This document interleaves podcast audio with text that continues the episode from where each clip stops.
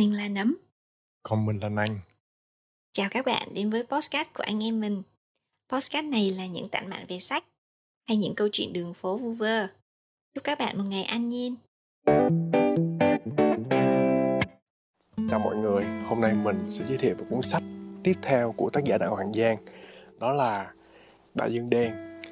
Đại Dương Đen thì khác với những cuốn sách khác trước đó của tác giả Đạo Hoàng Giang như là Bức xúc không làm ta vô can hay là Thiện ác smartphone.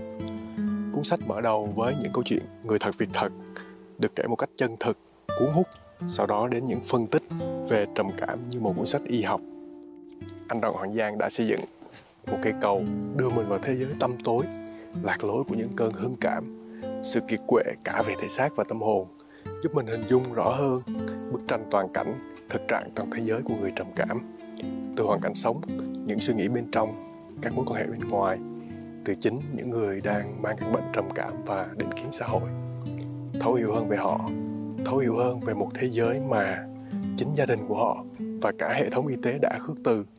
Thế giới mà anh đặng hoàng giang đã phơi bày những định kiến đang bao trùm từ căn bệnh trầm cảm. Đại dương, của 12 thế giới tâm tối.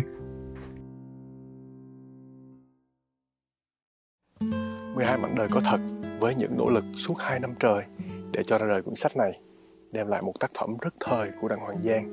Khi mà anh khai thác một chủ đề đang nổi cộm ở Việt Nam, vốn dĩ không được coi trọng và nhìn nhận một cách đúng đắn trên thực tế. Những câu chuyện từ từ, cuốn mình vào thế giới của các nhân vật, biến mình thành một phần của câu chuyện. Một số tìm thấy ánh sáng cuối con đường, số khác không may mắn, vẫn còn vật lộn với nó. Đối với một số người, việc điên khùng lười biếng, làm trò, kém cỏi khi phản ứng với người trầm cảm theo mình. Chỉ nói lên sự thiếu hiểu biết của họ, người trầm cảm nhận không ít lời phán xét và phàn nàn. Bên trong cơ thể bị rút kiệt niềm vui, những cơn đau vô hình, sự giận dữ khó kiểm soát với những hành vi tự hại bản thân mình đã không được xem như một căn bệnh. Bằng sự vật lộn với cảm xúc của mình, phần lớn họ đơn độc với góc tối của riêng mình, nơi mà họ không có được sự đồng cảm và đa phần, họ đều không may mắn được tiếp cận các phương pháp điều trị đúng cách. Và sự hiểu biết của xã hội về căn bệnh này còn rất ít. Đó có thể là người mẹ mất con, người có tuổi thơ thiếu thốn tình thương, người có quá khứ bị xâm hại tình dục. Phụ nữ sau khi sanh, nam trung niên, người già, người trẻ, người có điều kiện kinh tế, người còn đang vật lộn, trang trải cuộc sống từng ngày, cho thấy sự đa dạng các câu chuyện và thể hiện rõ việc căn bệnh trầm cảm không chừa bất cứ một ai. Hẹn như là câu chuyện số 8 nói về sự lạc hậu trong tư tưởng của bố mẹ. Điều buồn nhất là sự thiếu hiểu biết của những bậc làm cha làm mẹ, như là trong câu chuyện số 5 tôi thấy mình cứ một ruộng dần mình thực sự không hiểu những bậc làm cha làm mẹ. Trong câu chuyện này, họ đang nghĩ gì? Họ biết gì hay là họ cố tình không hiểu đứa con mà mình rất ruột sinh ra? Lẽ nào họ nghĩ trầm cảm là lỗi của đứa trẻ?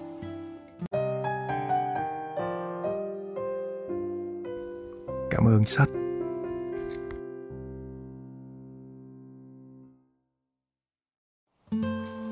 Đây là một cuốn sách chỉnh chu, đầy sự đồng cảm và sự trần trụi của nó, đem lại ánh sáng cho nhiều con người. Đoạn đầu, mình rớt vào một thế giới trong sâu thẳm đầy đau đớn, thực tế, trải nghiệm những gì mà người đồng cảm đã trải qua. Những câu chuyện luôn lách dần vào não mình, một số đoạn bóp nghẹt trái tim của mình những đoạn khác lại cho mình cảm giác bức xúc. Đôi khi mình cảm thấy khó chịu. Chuyện về một thế giới mà nơi đó có những câu chuyện khó nhận ra nếu mà mình chỉ nhìn bề ngoài và khó được chấp nhận hay sự thông cảm của số đông. Đại dương đen không chỉ dừng lại ở một cá nhân, nó là căn nguyên có tính hệ thống. Bởi bức màn định kiến không chỉ là một vấn đề của y học và tâm lý học, nó là một lời cảnh tỉnh.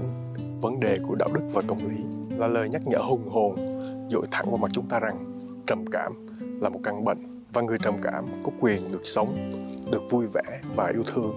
Cách để tháo gỡ nó là cộng đồng cần phải hiểu đúng về căn bệnh, không phụ lòng độc giả.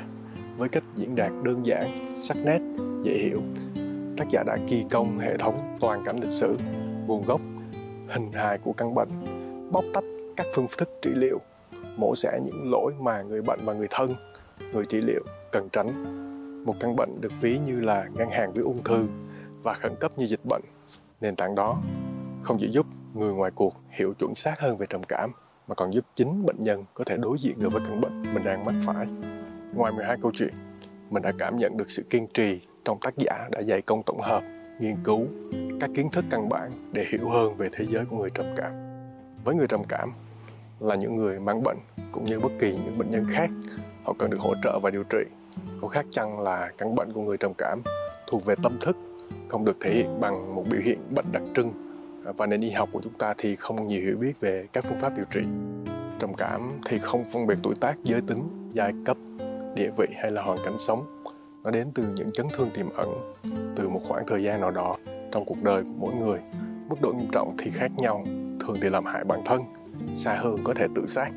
Sách cũng được tổng hợp một số phương pháp điều trị mà thế giới đang sử dụng. Những định nghĩa và khái niệm của trầm cảm cũng được chỉ dẫn giúp chúng ta có thể phân biệt chúng với nhau. Và vì đây là một căn bệnh khó điều trị bởi vì nó là quá trình kéo dài cả đời tỏa khắp mọi thái độ hành vi và cũng bởi người bệnh còn phải gặp rất là nhiều vấn đề tâm lý khác nhau. Họ cần được giúp đỡ thực sự. Mình có xem một chương trình trên VTV7 đó là bố mẹ thay đổi thầy cô thay đổi thì có nói về à, một tổn thương tâm lý có thể ngang với bỏng cấp độ 3 nếu như mà người thân của bạn bị bỏng, bạn có can ngăn họ không? Vậy nếu như mà mình lỡ gây một vết thương tâm lý cho bất kỳ một ai đó, chúng ta có băng bó lại vết thương này không? Qua quyển sách này, mình muốn truyền một thông điệp đến cộng đồng, đến những gia đình có người trầm cảm.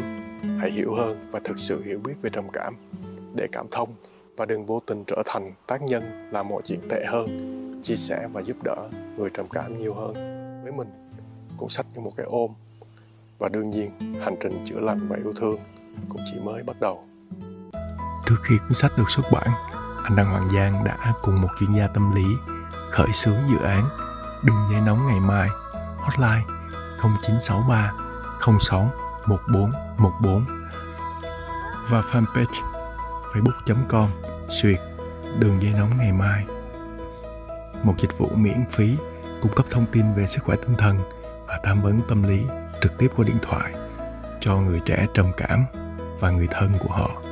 Những đóng góp này của tác giả trong lĩnh vực chăm sóc sức khỏe tinh thần càng thêm ý nghĩa. Xin cảm ơn anh. Tập podcast này đến đây là hết rồi. Bạn có thể xem tập podcast này trên nền tảng youtube.